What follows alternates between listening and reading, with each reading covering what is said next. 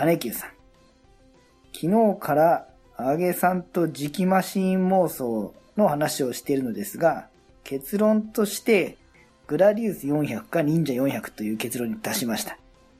忍者400は調べれば調べるほど乗ってみたい。あの時買えば、資金が足りなかったんだけど。忍者400、あの、最新型の忍者400はやべえなと思いますね。あれは。で、案外なんか最近の川崎のことだから、そんなに長々と長年ラインナップせずに、案外短い期間でなくなっちゃうのかもしんないけど、あの軽さはやばいと思いますね。はい。すげえ走ると思う。乗ってみたいです。それよりも前の忍者400だったら、まあ、何にでも使える万能マシンってとこかな。でもやっぱりフレームとかね、ある程度割り切ってとこがすごい、うんまあ見えてくるっていうか、まあ割り切ってるのも悪くないんだけど、最新型のあの気合の入り方にちょっと感動してます。えー、金久さんが興味あるのは最新型の忍者。167キロで45馬力。やばいっすね、これね。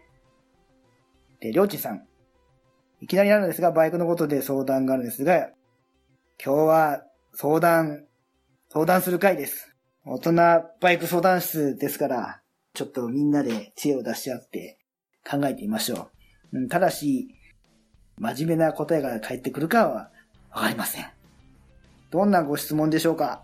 ちょっとじゃあこの、えー、相談の中身をお待ちしましょう。個人的にはね、俺ね、ウェット路面克服法っていうか、ウェット路面を、濡れてるとこは怖くてしょうがないんで、みんなどうしてんのかな？どういう風に、具体的に工夫をしてるのか、心の持ちようなのか、なんか、それが知りたいですね。工夫。後ろ寄りに乗って、バンク角、浅くてもステアリング高くつくように工夫して乗ってるとか、ですね。えー、っと、りょうちさん、相談以前の問題なのですが、実は最近会社や周囲の影響で中面取ろうかなと思っておりまして、アメリカンが好きで、インクラ、インクラはイントルーダークラシックか、バルカンで悩んでおります。うん。400くらいのアメリカンで、おすすめがあれば聞きたいなと。さあ皆さん来ましたよ。400のアメリカンおすすめ。イントルーダークラシックとバルカン。両方とも数が少なそうですよね。バルカンもどのバルカンだろう？みんなだったら400アメリカ何乗る？おー、あれは何かな？ドラッグスターが一番スタイルでは外さないけど、さすがにずっと同じだしな。と、あ、あのね、みんなね、自分がだったらどれ乗るかっていうのに対しては、あのーぜひ、なぜ、なぜかっていう理由も書いてあげた方が、このりょうちんさんに。の参考になると思うんで、えー、つぶやくまさんはスティード、えー、たつまるさんはサベージ、サベージ、ざサベージないだろう もう弾が、サベージ店も潰れちゃったし、えー、っと、まこまこさん、スティード。スティードもいい弾残ってんのかな？シャドウなら見るけどね。あ、シャドウでかくてかっこよかったな。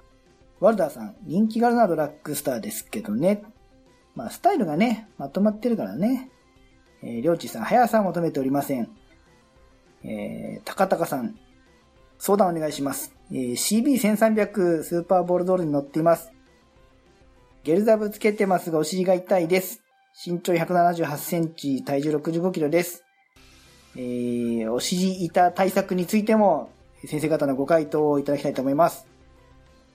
ワルダーさん、太りましょう。尻に肉つけるってこと？尻に肉ついたら余計体重重くて痛くなっちゃうね、こんな。タックルさん、忍者650ってこれアメリカンに対してアメリカンバイクだっちゅう。りょちさん、理由助かります。ごつくていかついのが個人的に好き。ごつくていかついんだったら、シャシャドウはいかついっていうよりもなんかこういい子ちゃんな感じだからな。いかす、いかつさなローロングドラッグスターかっこいいしな。あの、ドラッグスターは、王道だと思うんですよ。シャドウもちょっとおとなしめアメリカの王道。で、ちょっと外すのがバルカン。バルカンの何？あの、本当あの、サドルシートみたいになってるやつは、だから普通のアメリカンのあれからすると、何？すっごい古いデザインと、そうでもちょっと中期の、もう少し新しいデザインがミックスされてて、カスタム車っぽい感じかな。かそれをちょっとやりすぎで違和感持つ人がいるかもしれないですけど、逆に普通すぎなくて、個性があって俺は好きですけどね。最後の最後に言っちゃうとさ、やっぱ自分が気に入ったのがってなっちゃうけど、だからみんなが、みんなが選ぶ400アメリカンのその理由ですよね。どうする？俺。俺ならどうする？シャドウ？ドラッグスター？バルカン？ドラッグスターかな自分なら。理由は、やっぱ形がローロングでかっこいいのと、奇抜すぎなくていい。あと、シャドウは、ちょっと豪華で大きくていいんだけど、なんとなくシャドウの方がいい子ちゃんっぽい感じがして、ドラッグスターのがちょい悪なイメージ。具体的じゃないけど、そんな印象からでしょうかね。自分だったらね。カレキューさん。ウェットなのにそんなによく行くねと何度か言われたことが、雨びしゃびしゃならおとなしく走りますが、多少の濡れはあまり気にならないんですよね。水たまりは嫌ですが、濡れてるぐらいならそんなに変わらない気がするのですが、危ない。どうしたらそういう風な気になれるんでしょうか僕は滑ってない状態でも、滑ったら怖いなと思って、おとなしく走りますね。怖いもん。えー、つぶやくまさん、スティード。タンク形状が好き。細身でスタイリッシュ。あ、そっか。ま、シャドウがね、タンク横にドーンとでかいからね。まあ、わざとでかくしてボリューム出してるんだけど、そうすると細身に見えるか。と、黒子さん。アスペンゲートに行ってバイストウェルに行こう。うーん、りょうちんさんの年代にはわかんないと思う。うん。今聞いててわかるな。あとワルダー作ぐらいだと思うからね。達丸さん。私の場合、革パン履くと全く尻が痛くならないです。お尻問題。あ、パンツによっても変わりますよね。あの、パンツのテンションによって。でも夏に革パンも暑いからね。あれか。串谷のパンチングメッシュの革ジーンズか。俺もそんなにお尻痛い、CB でお尻痛くなるってのが、自分が CB 乗ってないけど、CB のシートの大きさと幅なら痛くなんないんじゃねえかって思ってしまうんですけど、えー、っと、もう真面目に話すと、もうその何、ゲルダブみたいなので何何かを挟むっていうのやってるわけじゃないですか。だからあとは、ゲルザブじゃなくてちゃんとシート加工して、今のシートがわかんないからな。まず俺がシートを知りたくなるなと思ったのは、シートが、薄いのはもちろんダメだよ。ぺったんこ薄いのは痛いけど、あの、シートの厚みがあるのに痛くなるやつは結構ね、柔らかいシート俺ダメなんですよね。ふにゃふにゃの。だから、中のウレタンを硬くする。で、硬くした上にゲルを貼って、表皮、戻す。ような加工をします。あの、硬くするのと同時にあの厚みを持たせっけどね。一つと、あとはライディングポジション、お尻の当たる角度とか座ってる座面の位置をずらすように、ステップやハンドルバーの位置をちょっと変えてみるとかだけど、高高さんの身長だったら何身長がありすぎるとか、低すぎるで変なポジション座ってることはないと思うんで、今回に限ってそれはちょっと変にポジション変える必要ないと思うんですけど、と、ワルダーさん。自分が中型アメリカに乗るならホンダのレベル。現行車。スタイルのように、あ、新しいやつですね。世界中で大人気売れてますね。レベル250と500。僕はあの、黄色のタンクのやつが最初にモーターショーかなんかに出てきた時は、いや、この形はちょっと自分にはないなって思って、あんまり好きじゃなかったんですけど、まあなんか見慣れちゃうものというか見てるうちに今逆にかっこいいっすね。シンプルでいいなって思っちゃいますね。500、500もありましたよね。500乗りたいなって。うん。でも、レーブルとドラッグスターならどっちか。ハンドリングは確実にレーブルの方が良さそうなんだけど、まあ、ここはもう曲がんなくてもいいや、ドラッグスターの低さと長さを取ろうってなるかな。うん。えー、タックロさん、えー、シートか、シートか、えー、タカタカさんに対して、幅広低反発ゲルザブ加工。ザブを上に敷くんじゃなくて中に仕込むの結構変わりますけどね。タックルさん、レブル。カレキューさん、アメリカ型デスペラードは置いといてビラーゴ。だもうさ、今からさ、ビラーゴとかスキードとかさ、俺は進めないっすよ。だっていい球がさ、程度のいい球が絶対少ないはずじゃないですか。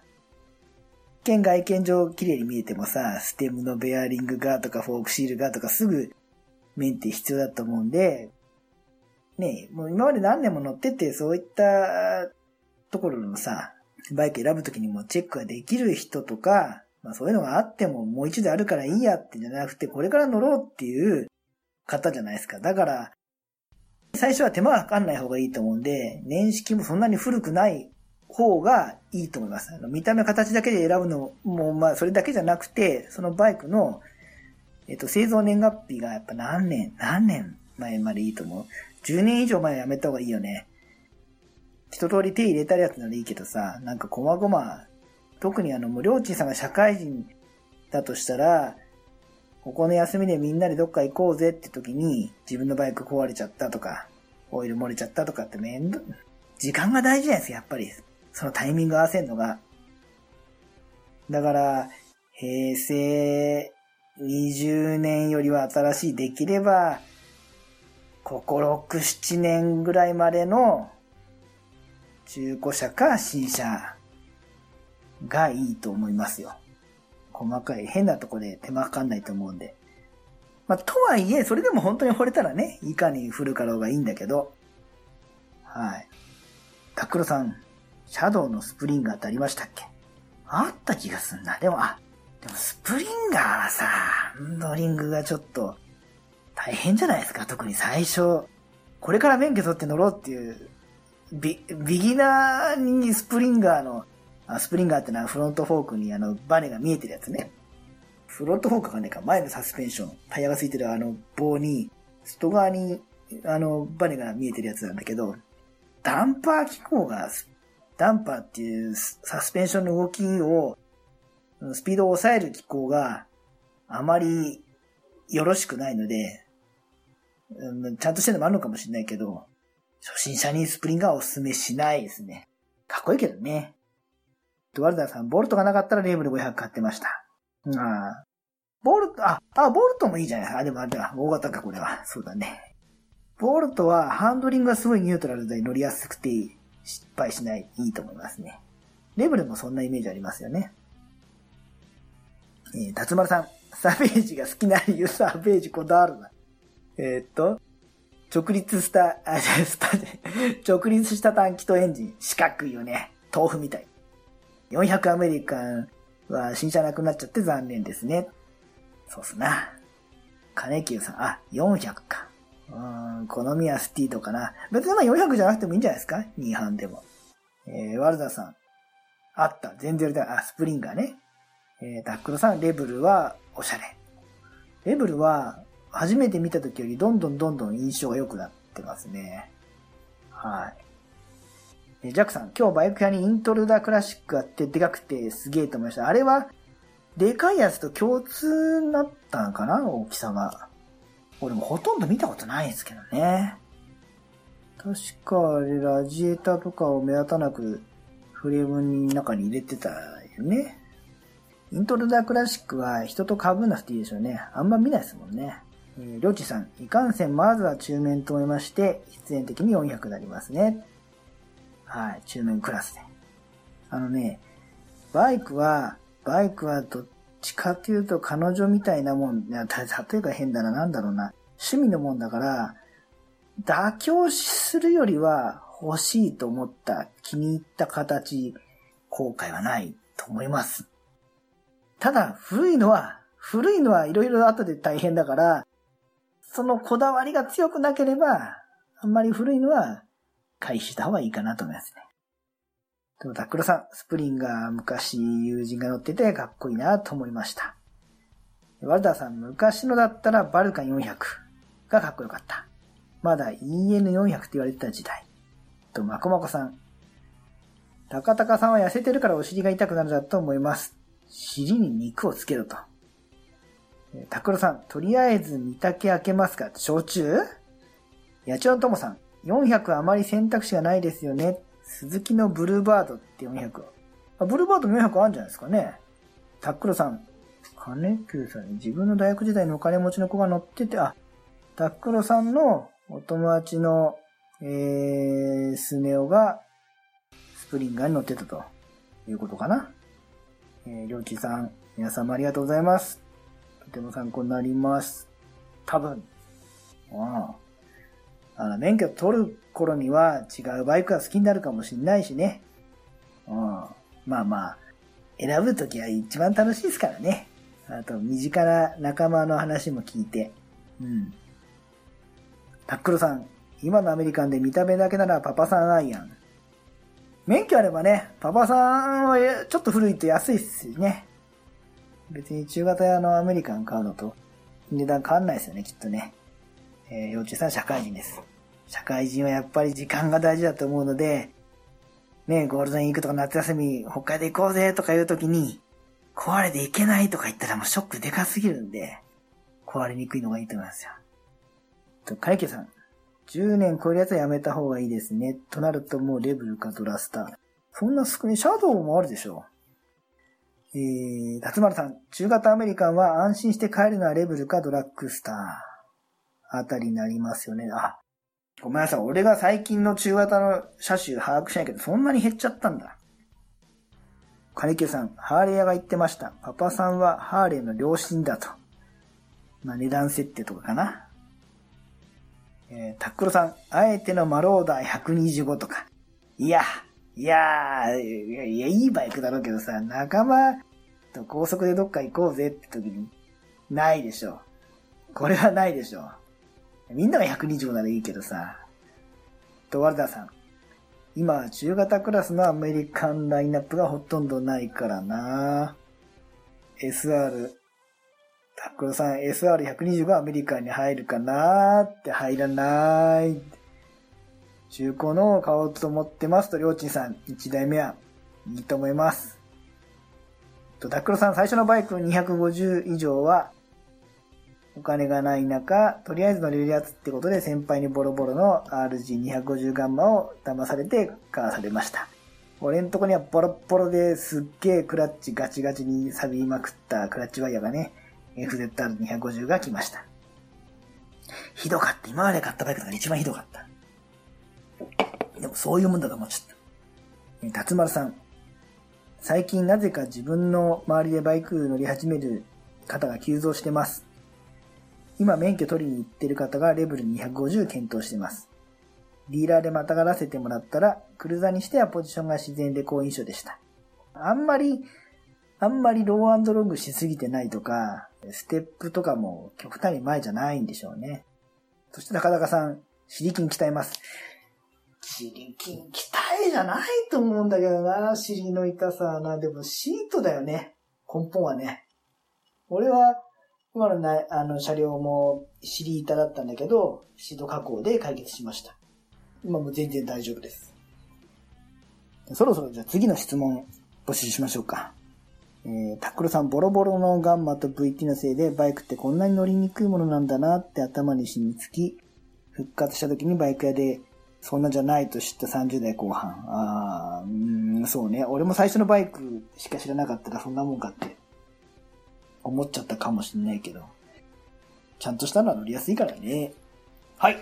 じゃあ次の、えー、良い子の大人の皆さん何かご質問ありますか？普段言いづらいことでも、ああ、ほんと、売れた路面を克服できたら、どんだけ安心か。タクルさんが忍者ラブ。この間さ、たまたま、たまたま何全然関係ないところで、えー、忍者650の話が出てさ、買い替えをしようかなっていうツアラーが欲しいなって仲間に置いてかれちゃうからっていう、スポーツスター乗ってて、ワインディングで置いてかれちゃうのが悔しい。女性なんだけど、だうん、道がね、道志道とか西伊豆とか、あの、松崎から南のマーガレットラインとか、ああいうとこが好きなんだけど、って言って、パパさんじゃしんどいからっていうことで、リュークの390を買って乗ってんだけど、うん、トーデスの時に置いてかれちゃって、嫌だなって言って、買い替えを考えようとしてる女性のお話を聞きまして、検討してるのが、忍者650だったんです。で、ああ、忍者いいバイクですよね。2017年からこれが変わってとか、もう、すっげえもう忍者2っ張りに俺すっげえ説明できたんですけど、それっていうのもこの、何？ダックロさんのメールいただいたやつで甘辛バイクレビューを取るために調べたおかげですっげえ俺忍者博士でしたよ。発揮で、発揮しちゃった。その女性の前で。コールせおっさんだなって思われたかもしんないけど。はい、ちょっと待ってよ。質問。えー、革ジャンは寒いのか寒くないのか。えー、風は通さねえけど冷たい。これっすよね。だから下にインナーどう着るかで空気の層を作ってあげればそれなりだし、かな。ちゃんとしたウィンタージャケットよりは寒いな。りょうちんさん。中古で買うときの注意点教えてほしいです。中古で買うときの注意点。皆さん、中古で買うときの注意点。まあ、まず店選び。だよね。あと、仲間に詳しい人がいるかどうか。あの、ちょっと乗ってるとかぐらいだったらあんまり参考にならないから、何十年も乗ってる人とか、中田さんがいればよかったよ、これね。中田さんか育さんがいればもう中古車選び、バッチリでしょう。えっと、まずね、ちょっと皆さんどう？俺だったらサスペンション、えっと、フロントフォークとリアサスのメッキのとこの錆び具合、特にあの、ストロークしてないとこがもう、ブツブツしてないかどうかと、あと絶対に見なきゃいけないのが、と、ハンドルストッパーが正常かどうかでも知らない人にさ、わかんない状態にハンドルストッパーがどうとか言ってもさ、車種によってもついてる場所や形が違うから、難しいもんね。まあ、ハンドルストッパー見た方がいいね。あと、できたら、センスタがあるバイクだったらセンタースタンド立ててもらって、誰かに後ろを下げてもらって、フロントタイヤを浮いてる状態で左右にハンドル切ってカクカクするとこがないかとか、ベアリングとかね、絶対見た方がいいよね。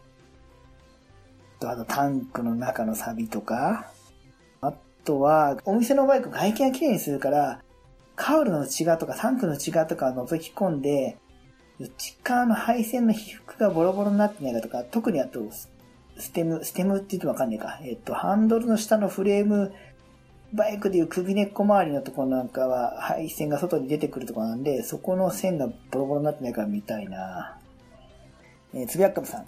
革ジャンだけでは寒いです。と、タックロさん。濡れた路面をゴーズさんの後ろをついていくとなれました。俺はついていけませんでした。えー、っと、辰丸さん。ウェットはなるべく傾けずおとなしく走ります。まあ、正解ですよね。怖いし。いや、怖いです。俺も怖いです。でも、怖くないってなったら危ないか。でもなんか緊張しないで走りたいですね。えー、ワルダーさん。革ジャンは保温機能ありません。防風性だけです。温度通しちゃうんだよね。大陸。えっ、ー、と、つぶやっかむさん。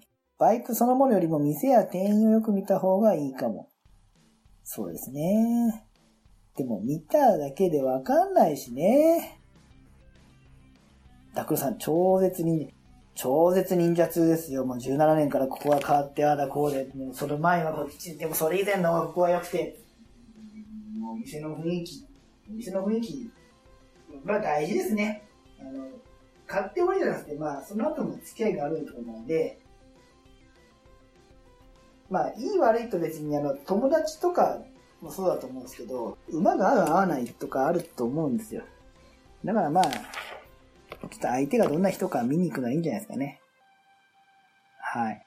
あ、でも、そういう意味では最初は、レッドバロンみたいな、こう、大きい系列のが安心かもしれないですね。で、先で何かあっても、サポートしてもらいやすいし。辰丸さん、中綿インナーついてる革ジャンなら結構あったかかったです。川だけは寒いです。金家さん。フロントリアフォークのインナーが錆びてないか、見る。あ、そうですね。俺も見ます。錆びとあと、まあ、抜けてないとは思うけど、時々オイル抜けてるのもあるからね。あのシールがね。と、タカさん。気になるバイクは大体あれな店にある遅く。だ、まあな、まあ、かもしれないですね。うん。2本目にじゃ。えー、タックルさん。島株、高さの場合はどこでも取りに行ってるイメージが。あ変なとこにあっても。辰丸さん、車体番号打ち直してないやつ。今でもあんのかな打ち直してんの？あの、フレームナンバー、車体番号ってのがありまして、辰丸さんさすがに車体番号の体の字がちゃんと合ってるね。よく間違えるね。バイクによって違うんですけど、大体そのハンドル下の、えっ、と、フレームの首根っこに、えー打ち込んであることが多いんですけど、なんか明らかに字体が一部変ななってたりとか削ったり持ったりしちゃったりっていうのは、まあ絶対選んじゃダメなんですけど、それはさすがに素人目に見てもわかると思うんだけど、今時さ、車体番号いじくったバイク売ってる店なんかそうない気もするんだけどね。少なくとも大手だったらね。俺は見たことないもん、俺は。えっ、と、つぶやくまさん。人として信用できるのか難しいですけど。まあ難しいよね。だって別にバイク買う買わないで関係なしでもさ、人付き合いって難しいじゃないですか。俺は難しい。いやえっ、と、金木さん、あとフィーリング。人間の第六感は結構的を得てると思ってるので、うん。えっ、と、タックロさん、ゴム類の劣化と外したことのあるナットがよくわかりましたよね、車の場合。あー、車の場合、ナットの後ろの傷とか、あとナット自体が、えー、色が剥げたり丸まったりとか、ナット閉めたと塗ったりすることあるからかな。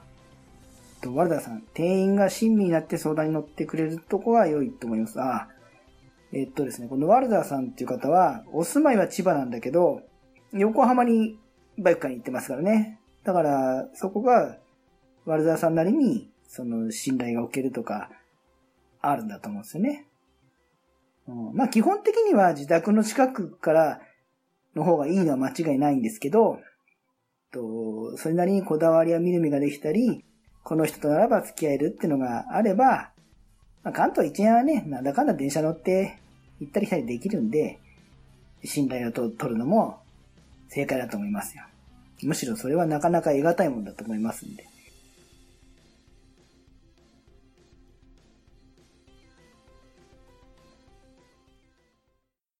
今回はここまで次回に続くイエーイ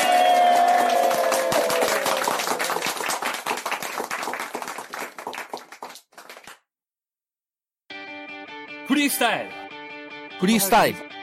フリースタイル。フリースタイル。フリースタイル。フリースタイル。フリースタイル。フリースタイル。フリースタイル。フリースタイル。フリースタイル。フリースタイル。フリースタイル。フリースタイル。フリースタイル。フリースタイル。フリースタイル。フリースタイル、モトバイクネットラジオ。この番組は、バイクの新時代を担う全ての人たちに、バイクをもっと気軽に、もっと身近に感じてもらい、人との出会いや触れ合いをテーマに、さまざまな角度からその魅力を語り合うクロストーク番組です。